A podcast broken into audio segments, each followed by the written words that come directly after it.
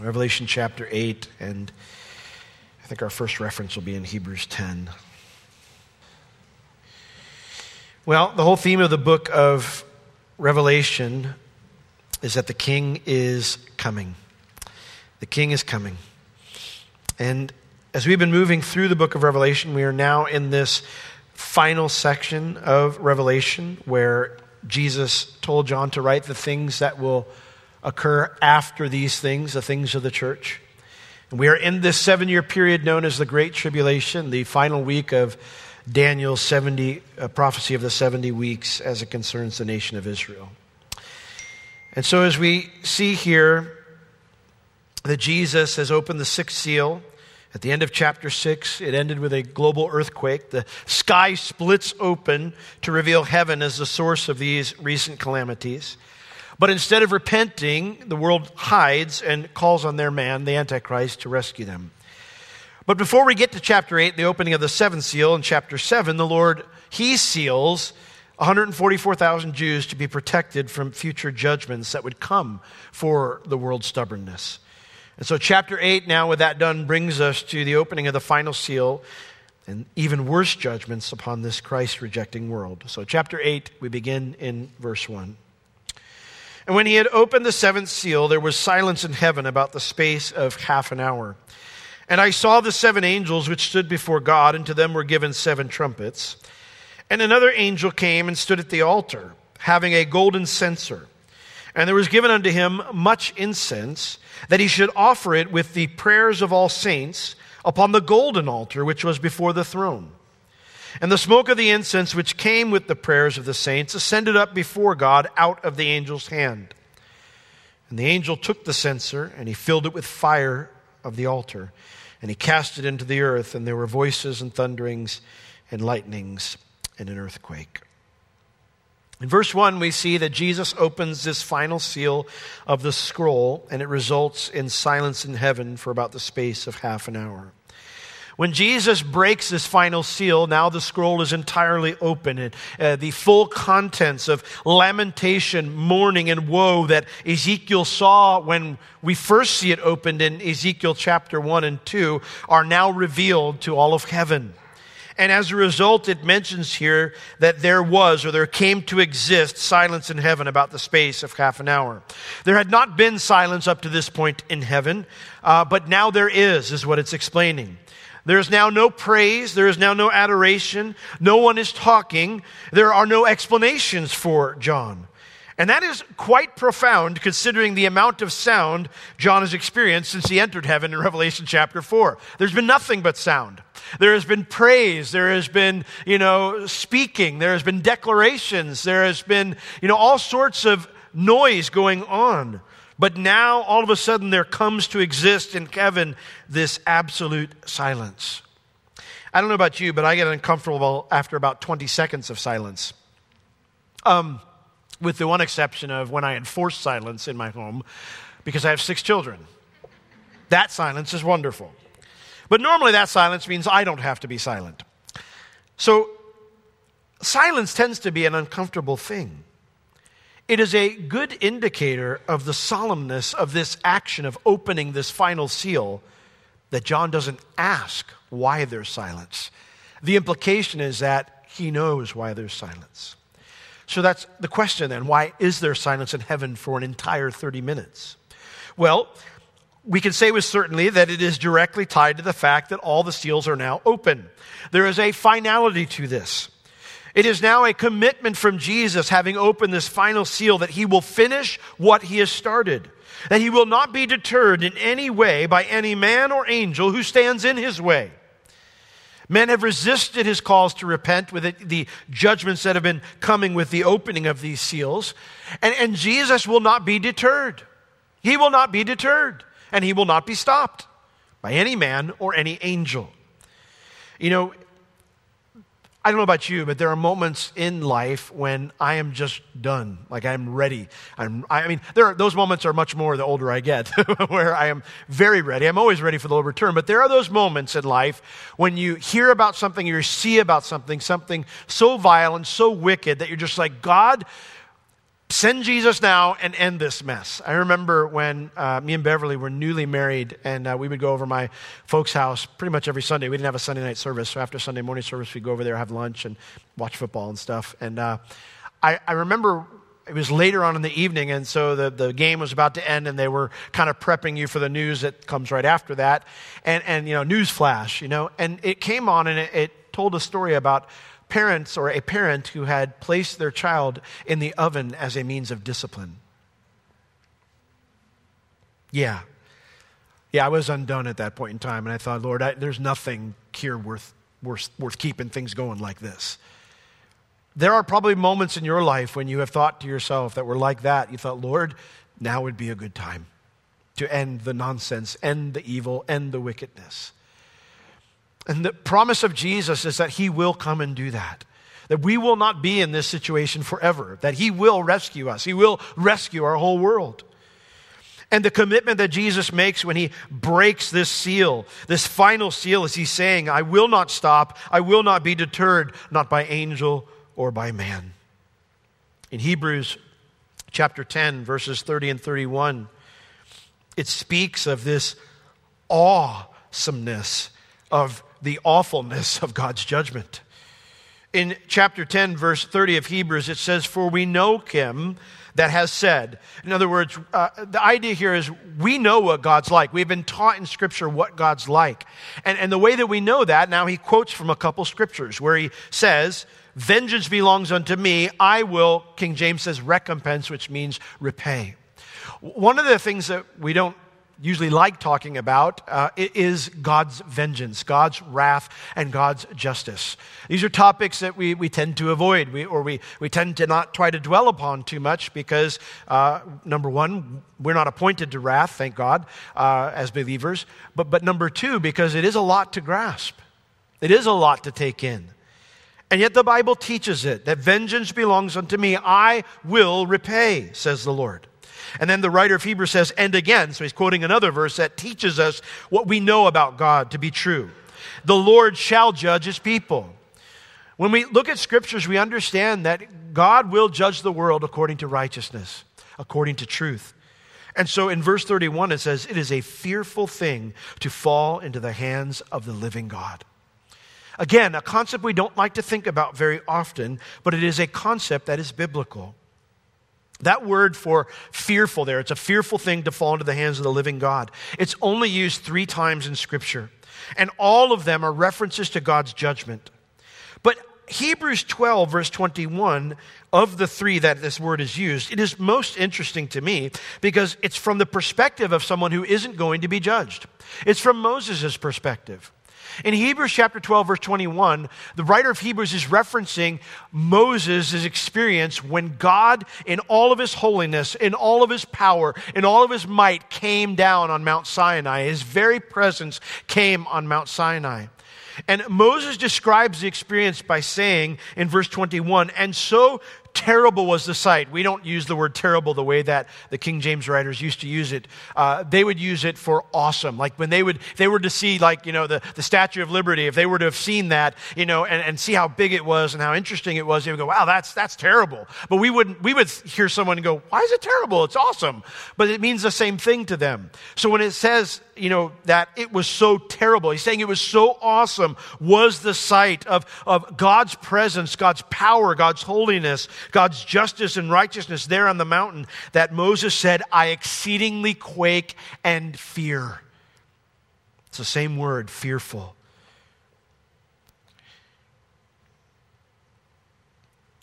How does a created being, even one that's in, in right relationship with God, how does a created being respond when their creator displays how different he is from us? How does a created being respond when their creator, all of his righteousness is brought to bear upon wickedness? I can tell you that probably one of the most sobering experiences I've ever had in my life is jury duty. Um, all three of the times I've had jury duty, um, they have picked me. For some reason, I think the prosecution thought that as a pastor, I would, I would like want to punish people. And so they've always picked me when I've gone in when they find out I'm a pastor. And, uh, but it's been a very solemn thought that this group of people held this other person's life in our hands. You know, in the Old Testament, for example, in the book of, I want to say Deuteronomy, might be Exodus. Actually, it's Exodus. And he describes the role of those who would be judges, those who would render verdicts in the nation of Israel. And he actually uses the word Elohim, the word for God, to describe them because they, in God's stead, are determining what's going to happen to someone's life. So, even in the solemnness of the decisions that, that we might make in, in the role of a judge, you know, or a jury, how awesome is it, the idea, the concept of God? Not, not, not a group of people standing around trying to decide, you know, what this person did and, and did it violate the law and should a, a punishment be given? But what would it be like to experience and see all of God's righteousness brought to bear upon wickedness? I'm pretty sure that whether you're a man or an angel, you just kind of stand in awe. And that's what Psalm 46 declares. We read it in our scripture reading this morning. But it's a verse that we're probably, at least we've heard, if we're not super familiar with it. But it's be still and know that I am God, right? And normally when we think about that, you know, we think about don't worry, you know, don't, don't, you know, you need to stop worrying. You need to trust the Lord. You need to, to be still, to stop, stop running around trying to do things. Just be still and know that I'm God. And while I think that's a biblical concept, that is not the context of this, of this song. This psalm is all about wrath and all about judgment. It is the entirety of it, it. It talks about the things that we are describing in the book of Revelation. It talks about waters, you know, mountains shaking and, and, and the earth, you know, uh, the earth being removed and mountains being carried in the midst of the sea. This is about the end times judgment that God is going to bring. In verse 8 of Psalm 46, it says, Come, behold the works of the Lord, what desolations he has made in the earth. For he makes wars to cease unto the ends of the earth. He breaks the bow and he cuts the spear in sunder. He burns the chariot in the fire. The idea of be still and know that I am God, it comes from the concept of knowing that God is just and that he will judge the world. And therefore, I can let, you know, what did Paul say? Um, Vengeance is mine, I will pay, says the Lord. You know, let, let it, uh, I got to read it, I'll mess it up. It's in Romans 12, and it's just absolutely forsaken my mind what he says. But in Romans 12, he says this Dearly beloved, do not avenge yourselves, but rather give place unto wrath. That's what I say. That the give place unto wrath means step out of the way and let God do his thing. For vengeance is mine, I will repay, says the Lord. The idea is, believers, when we see these things, our, our yearning and our longing is for God to take care of it. Not for us to take care of it, because the wrath of man does not produce the righteousness of God. As much as we'd like to at times. And so, can you imagine what it would be like in that day to actually see God bring righteous judgment? I dare say that we would all just be still and, and recognize that He is God. He said, I will be exalted among all the nations. I will be exalted in the earth because there is no one like him. Now, what is amazing to me is that this moment when Jesus opens the seventh seal and the Lord says, Enough's enough. What's amazing to me is that that moment has not happened already, that it doesn't happen sooner. That our perfect Lord, who has every right to deal with our sin, shows mercy and gives us space to repent. That we have finally gotten to this point in the book of Revelation, this point in history with humanity, it means there are no other options left. God has pled with us and pled with us and pled with us time and time and time again. And we have stubbornly rejected it. There are no options left, only a fearful waiting for a fiery indignation. Now, at some point during these 30 minutes of silence, though, seven angels present themselves before the Lord. Because in verse 2, John says, And I saw the seven angels which stood, which actually means having taken their place before God, and to them were given seven trumpets. When it says the seven angels, it means this is a specific group who were chosen uh, and assigned this role at some point in the past. Um, the Jewish rabbis, they actually believe there are seven angels that are overseeing God's judgment, and they give names to all of them. That's not in the Bible, so I'm not going to try to, uh, I think it's fruitless to guess who these angels are. But we know that they're assigned to this task, and they have t- John sees them having taken their place. And what he notices after the silence ends is that seven trumpets are given to these seven angels. Now, the only other time in Scripture we see seven trumpets is in Joshua chapter 6, when the seven priests blow trumpets as they lead the nation of Israel around the walls of Jericho, right? Now, unlike the first and last trumpets that we see in Numbers that were responsible for getting Israel moving and telling Israel when they were to stop, these seven trumpets that the priests blew when they were marching around the walls of Jericho, they heralded wrath from God upon those who rejected his will.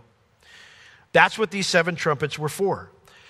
I bring this up because it is very common for some to try to find the rapture in one of these seven trumpets. That is not a biblical idea. The rapture of the church has nothing to do with judgment, it has nothing to do with wrath. It has to do with rescue. It has to do with motion. It has to do with starting and stopping. We have the start of the church and we in, in the day of Pentecost, and we have the end of the church with the rapture of the church. And so you have to acknowledge that whatever you believe about when the rapture is going to be, that that is what the purpose of it is. We have the start of the church and the end of the church. The two trumpets, the first and the last trump of numbers, those point to the rapture.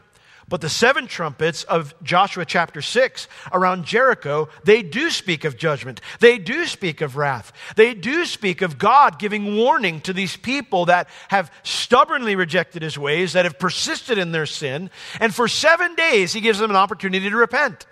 You ever wondered why the Lord marched around seven days? Why not just get it over with?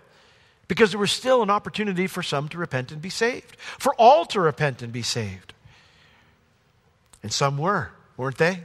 Rahab and her family. But many did not. And so God's wrath was poured out upon them, and the walls came crashing down. These seven trumpets, they are heralding an even greater wrath that God's going to bring on the earth than the seals brought for their rejection of Jesus Christ. Now, while they are getting prepared, they're not going to sound just yet. In verse 3, John says he notices another angel came and stood at the altar, or stood over the altar, having a golden censer. Now, the altar here that this angel is standing over is the altar of sacrifice. Um, there were two altars in the tabernacle that we are that we know about that God told Moses to make the tabernacle like a pattern of heaven. And so you have the altar of sacrifice that was outside the tent, the brass altar, and that's where the, the animals would be you know, placed as an offering to the Lord. When you would go into the tent, into the tabernacle proper, into the holy place, you would see the table of showbread on the right, the uh, golden menorah on the left, and then directly in front of you, right in front of the curtain that separated the holy place from the Holy of Holies, where the Ark of the Covenant was, you would see this golden altar, and it was the golden altar of incense. No blood offerings were ever placed upon the altar of incense, okay? The altar of sacrifice, the brass altar, that's what it was for, sacrifices. But the altar, the golden altar, is where incense burned. In the tabernacle, the priest would offer incense to symbolize the prayers of God's people coming before the Lord. As the priest would come in and he'd bring the incense, he would bring the prayers of the people. Lord, I spoke with Bob today, and Bob, you know, his, his marriage is struggling, and he's not handling some of these things well. And he came and he brought his offering today because of his failures. And Lord, he has asked for prayer. He has asked for help. He needs your help to be the husband you want him to be. So, Lord, I am interceding for him right now. Will you? And as the incense is going up, the idea is that God is hearing that prayer for Bob, or that prayer for Bill, or that prayer for Jane, or that prayer for, you know, and whatever names you can come up with. But now, in this heavenly scene, it is not the shadow of a symbol anymore. We are seeing and we're about to see real prayers reach our Heavenly Father's throne. And so it says here that he has this golden censer in his hand. That's what they would, the priest would carry the incense with. And it mentions there was given unto him much incense, that he should offer it, they should add it with the prayers of the saints ascending up before God out of the angel's hand. So he has much incense, which implies that this offering of incense is alongside a large quantity uh, of a certain kind of prayer. There are a large quantity of prayers from many believers that are now going to come before the Lord, that he is going to answer. And so it says in verse 4 that the smoke of the incense, which came with the prayers of the saints, it ascended up before God out of the angel's hand. So he brings the censer and he pours it upon the, the golden altar. And as the prayers of the saints are going up before the Lord, this incense is going alongside of it and it reaches the throne of God, and God responds in answer. You know, in 1 John chapter 5, verses 14 and 15, I love this promise that we have from the Apostle John when he says, And this is the confidence that we have in him, in Christ, that if we ask anything according to his will, he hears us. And if we know that he hears us, whatsoever we ask, we know that we have the petitions which we have desired or asked of him. Listen, do you believe that God answers your prayers? He sure does. He sure does. Can you imagine what it was like for John to see actual prayers come before the throne of God? I mean, that would have enhanced my prayer life a little bit. You know? You know, to know and watch and see, you know, I, I, was with someone who prayed that prayer, and it's, it's going up before the Lord right now. I mean, that was years ago when he prayed it, but, but here it is, it's being heard and it's being answered. Now, what prayers are these that we're seeing here in Revelation 8 4?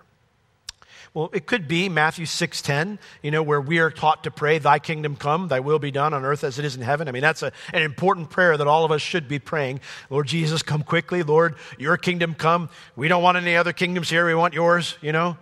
That should be a prayer we're praying. So that could be what's being answered here. But I can tell you for sure, because of what happens in verse 5, that I know for sure that it at least includes the prayers of not just Matthew 6:10, but for sure Revelation 6:10. Because in Revelation 6:10, remember we see the martyrs under the altar and they cry out to the Lord their request, "How long, O Lord, holy and true, do you not judge and avenge our blood on them that dwell on the earth?" Lord, we've been crying out, we've been asking to avenge those who have violently killed us, to bring justice. And the angels told them, Rest, wait a little while until the rest of your brethren are killed. Well, I know for sure that that prayer is being answered here because look at what happens in verse 5. It says, And the angel took the censer now it's empty. He dumped out all the incense and that smoke billowed up, rising before the throne of God. You know, I, I can't prove it, but when I was reading in Isaiah chapter 6, and remember it mentions in Isaiah chapter 6 that, that smoke filled the temple. And I, I thought to myself, I'd never equated that with prayer. In the year King Uzziah died, I saw the Lord. You know, and then he said that smoke filled the temple and the pillars shook. I don't know if that's prayer, but I wonder if, if there were people praying during that time, oh no, Uzziah is dead. What are we going to do? What are we going to do? And then Isaiah has this vision of the Lord, and the Lord says, Isaiah, you guys have had your eyes on the king. You need to get your eyes back on me.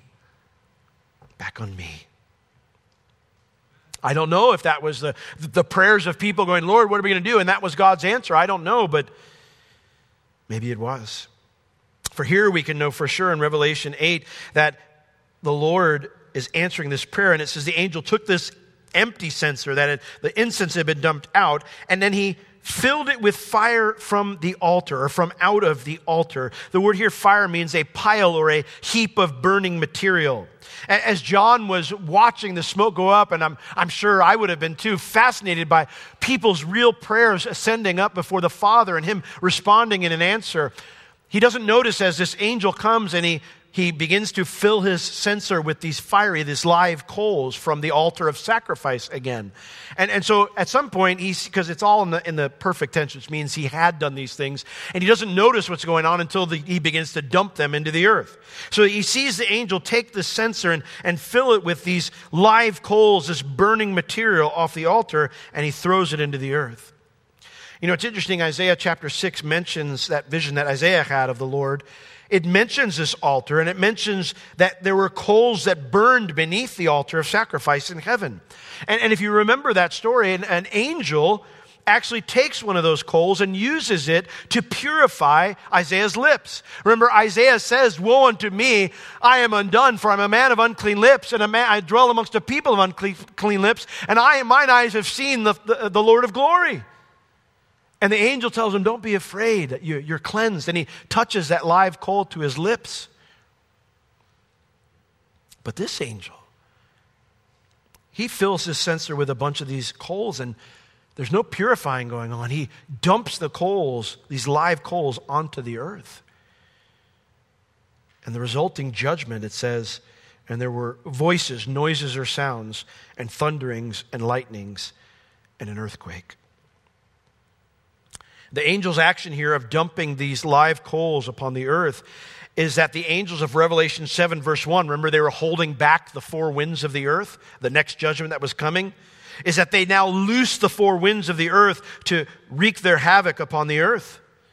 And because the earthquake here is very clearly literal, we should interpret the other events as literal too.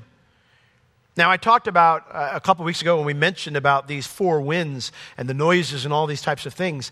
Um, if you've ever been through a hurricane in Florida, you understand that there are lots of noises, eerie noises that are going on uh, when that hurricane is, is going over you. It's, it's, it's very freaky sounding. You know, I remember being in the hallway of our, of our house trying to be in the safest spot, most secure spot, and you just hear these eerie noises out there of, you know, tree trunks being ripped out of the ground, and it's just not anything you, you hear in, in normal life. And so when you have these noises, thunderings, lightnings, and then an earthquake, it leads me to conclude that these four winds of heaven being loosed create massive superstorms upon the earth in conjunction with a massive earthquake, a second one. And thus we see now two cataclysmic events at once. The U.S. Geological Survey website states that while there is no such thing as earthquake weather, major storm systems like typhoons and hurricanes are known to play a role in triggering some damaging earthquakes. And it would appear that that's what happens here at these massive superstorms that are occurring all over the earth are triggering these geological um, earthquake as well. And while the Bible doesn't tell it, we're going to go right into, we're not actually going to go right into the trumpets this morning because I can't even do 13 verses on one morning, apparently. But when they get ready to move, we're going to begin to see massive judgments upon the earth. It's going to tell us the effect of these massive judgments. We don't know. It doesn't tell us what happens after the seventh seal occurs. We don't, it doesn't tell us the, the devastation that occurs from these superstorms and from this earthquake. But I cannot imagine that a world that's already experienced widespread war, famine, death, and one previous massive earthquake, I can't imagine that that world is going to be well prepared for multiple hurricanes and another earthquake. And so while we don't know exactly the results, the devastating results of this opening of this seal, I can't imagine it's it's good. I can't imagine it's not, it's not rough. Now, the reason we're not moving into verse 6 and the rest of the trumpets is A, I don't have time because there's some really cool stuff there that I want to spend some time doing. We'll do that, Lord willing, next Sunday. But the Lord kind of led me to share something with you regarding this altar in heaven because it is interesting to note that the coals that cleansed Isaiah's unclean lips are the same coals which judge an unclean world. Think about it for a minute. I mean, both Isaiah and the world saw right into the throne room of heaven, right? Right before this happens. I mean, Isaiah, he sees the throne room of heaven, he sees the Lord. The, in the sixth seal, the sky is opened up and they see right into heaven. The same exact experience. Both Isaiah and the world saw right into the throne room of heaven, and they both saw the wrath of God and trembled. Both of them did. Isaiah said, Woe is me, I am undone. The world hides themselves in caves and, and, and they say, Fall on us, we're, we're dead men. Hide us from the wrath of the Lamb.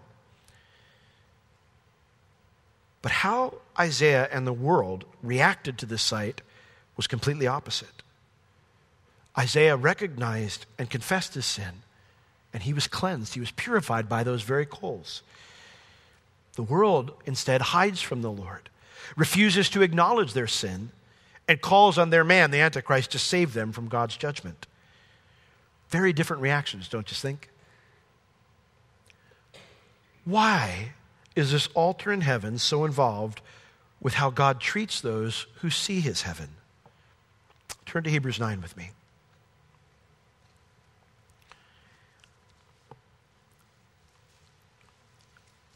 I think one of the reasons we don't understand God's wrath and God's judgment. It's one of the things that we struggle with the most. Is I think we don't understand the depth of what a person does when they reject the Lord.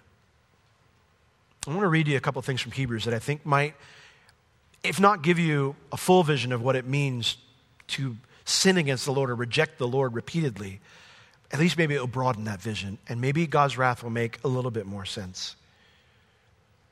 In, in Hebrews chapter 9, verse 11 and 12, leading up to those verses, the book of Hebrews is discussing the topic of, you know, we, we have the earthly tabernacle and, and had earthly sacrifices and earthly priests. And is explaining to the, the, the people that the writer of Hebrews is, is talking to is how Jesus is better. And it explains that in verse 11, but Christ, different than an earthly tabernacle and earthly sacrifices and earthly priests, but Christ, being come a high priest of good things to come, by a greater and more perfect tabernacle, not made with hands, that is to say, not of this building, neither by the blood of goats or of calves, but by his own blood he entered in once into the holy place, having obtained eternal redemption for us. In other words, Jesus on the cross, he obtained eternal redemption for us. All the work necessary for our forgiveness was accomplished there. But he did something else. He took that blood that was shed for us, that paid the price for us, and then he brought it into the heavenly, te- uh, heavenly temple and presented it before the Lord. Look here at Hebrews chapter 9, verse 23. It says, It was therefore necessary that the pattern of things in the heavens should be purified with these. In other words, the earthly things.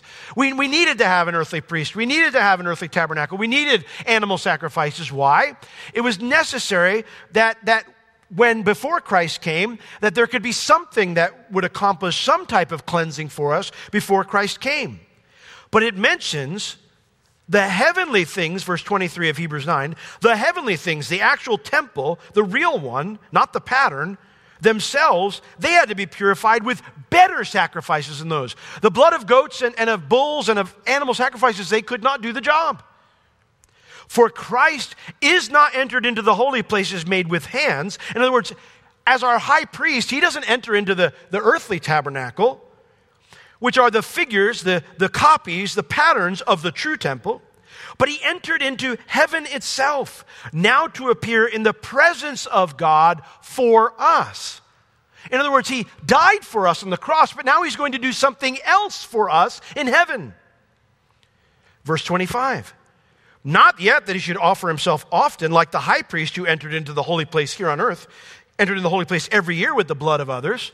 No, no, no, that's not what he did. He, it's not like he just kind of did that year's Day of Atonement, but he did it in heaven. No, no, no. For then he must have been offered, he would have needed to have suffered since the foundation of the world. But now, once in the end of the age, he has appeared to put away, to absolutely do away with sin by the sacrifice of himself. Of himself. And as it is appointed unto man once to die, but after this is a judgment, so Christ was once offered to bear the sins of many, and unto them that look for him shall he be, appear the second time without sin unto salvation. When Jesus said, It is finished on the cross, he made it clear that the work required for our forgiveness was accomplished on the cross. But forgiveness is not the only aspect of our salvation. Jesus is not just our sacrifice, he's also the high priest. He's the one who brings the sacrifice.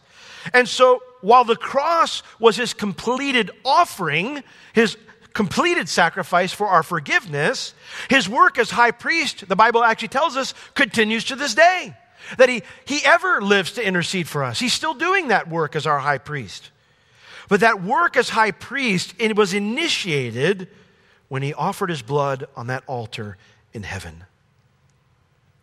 Why am I bringing this up? Because to turn away from that altar and to cover your sin when you can see into heaven and know what Christ did for you, that he didn't just die for you because Jesus could have died for us, and he could have told the Father, I did everything you told me to do, and I don't want to save any of these people. I don't want to do this for them. They don't deserve it. But instead, he didn't just leave his blood there at the cross, but he took it up as our great high priest and he carried it before the altar in heaven. And he said to his father, I am here in their place. I made the offering for them, and now I present that offering to you. And I plead with you, Father, based on what I did and what you see here on the altar, forgive them in my name. Receive them in my name. Make them righteous in my name. Make them your child in my name. That's why the Bible says that he is our great high priest, that there is one mediator between God and man, and it is the man Christ Jesus. To reject both of those things, the cross and his work as high priest, well, that is not something that can just be ignored. That is a well, turn to Hebrews 29, 1029, because this it explains it right here. In verse 28, he tells us that there is a general judgment for sin, okay? He tells us that. He that despised Moses' law, he died without mercy under two or three witnesses. I mean, it, it just happened, you know? The whole, like, Achan situation, right? You know, like Achan's not even necessarily an unbeliever. I'm not saying he, he's a believer. I'm just saying we don't know where he's at with the Lord. But but there's not this like massive like wrath of God in that situation. It was just justice. But look at what verse 29 says. Of how much sorer punishment do you suppose shall he be thought worthy? And, and look at this, note this. There's two things that they do that they're therefore worthy of punishment. Who has trodden underfoot the Son of God, that's referring to the cross. And then, secondly, has counted the blood of the covenant wherewith he was sanctified an unholy thing the offering that Jesus presented on the altar in heaven.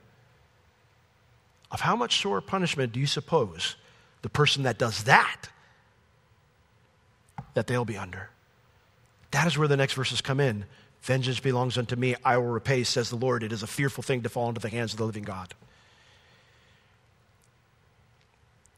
It is another incremental step toward blaspheming the Holy Spirit.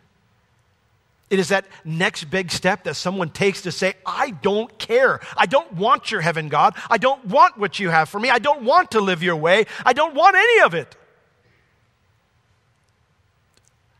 What else can God do at that moment? He only has two options. Let them continue to sin and hurt everybody around him. Let the world continue to go on in unrighteousness and be a mess, where Jesus said if he didn't return, we'd wipe ourselves out, or deal with them in wrath. It's the only two options available.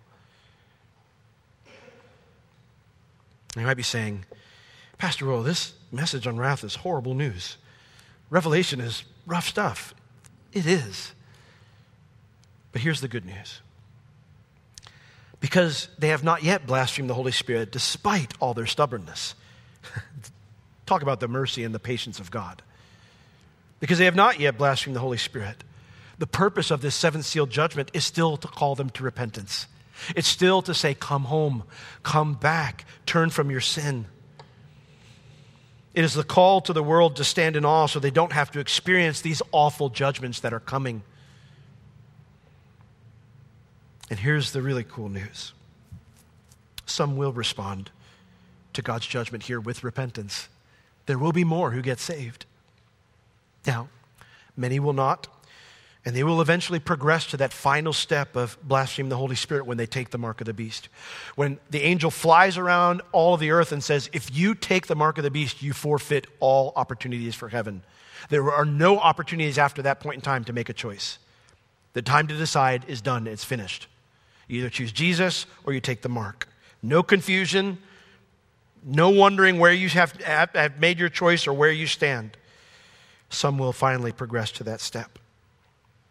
And that is why the writer of Hebrews warns those Christians in there of the foolishness of abandoning Christ.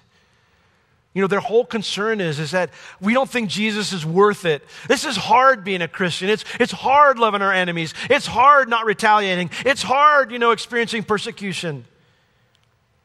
Maybe we'll go back to the old sacrificial system. Maybe we'll go back to the law.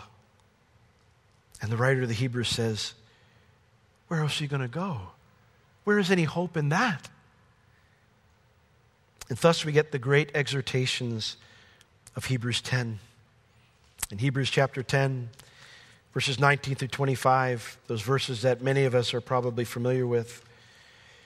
It says, having therefore, brethren, boldness to enter into the holiest, the holy of holies, by the blood of Jesus, because of what he did on that altar, because of what he did on the cross, we can go right into the throne room of God without any fear.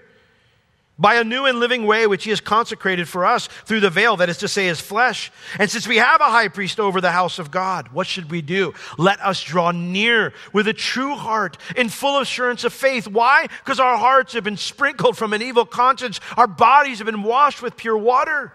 We have been cleansed, we have been washed, we've been forgiven, we have new life. And instead of drawing away or giving up, let us hold fast the profession of our faith without wavering because He is faithful who promised. He will come back, He will right every wrong, He will bring justice. And let us consider one another to provoke unto love and to good works, not forsaking the assembling of ourselves together as the manner of some is, but exhorting one another, and so much the more as you see the day approaching. Don't discourage each other, don't give up on each other.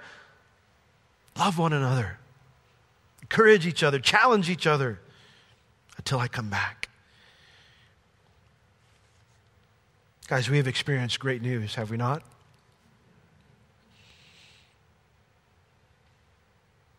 We can be as close to the Lord as we want to be. So let's draw near, right?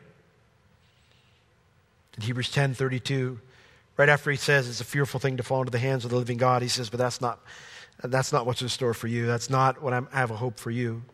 And he tells them, but call to remembrance the former days when you first got saved, he says, in which after you were illuminated, you endured a great fight of afflictions. You struggled with persecution, hard times.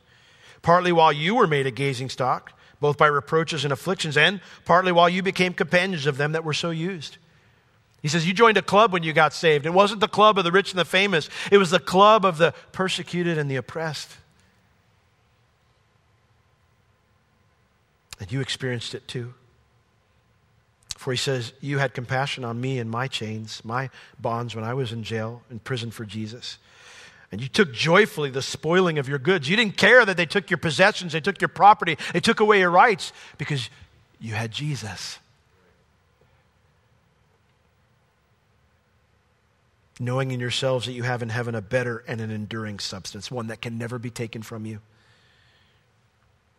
So therefore, he says, Do not cast away your confidence, which has great recompense of reward. He says, For you have need of endurance, of patience, that after have, you have done the will of God, you've already received Christ, that you might actually receive the promise. So, as we're about to take the Lord's Supper this morning, here's my encouragement to you. Let's recommit ourselves to enduring. Amen? Let's, let's recommit ourselves to drawing near to the Lord, to walking worthy of our calling, to remembering both the sacrifice and the offering that Jesus made for us. So, as a team comes forward and is going to lead us in song, if you're here today and you don't know, you don't know the Lord, listen, the cross truly is the crossroad of eternity. It is. And if you've never repented of your sins and trusted Christ as your Savior, make that choice now. Make that choice this morning. Because tomorrow's not promised to you, and, and there is nothing that waits you if you don't repent of your sins and receive Christ, accept this wrath. A wrath that God does not want for you. For he's not willing that any should perish, but that all should come to everlasting life. If you're a believer this morning, as we sing this song, this is time to fellowship with the Lord. That's what the disciples did when they had that Last Supper with Jesus. They were there sitting with Him, fellowshipping with Him, asking Him questions. And maybe there are things on your heart this morning. Maybe there are things that need to be recommitted. Maybe there, there, there, there are things we've discussed this morning. You say, I want to I wanna recommit that to the Lord. Do that as we sing. And then we'll partake of the elements together after some quiet moments with the Lord. So, Lord, we give this moment to you now to celebrate and remember what you did for us, and Lord, to recommit ourselves to you, to declare that you have died for us, we are yours.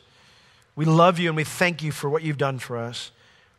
In Jesus' name, amen.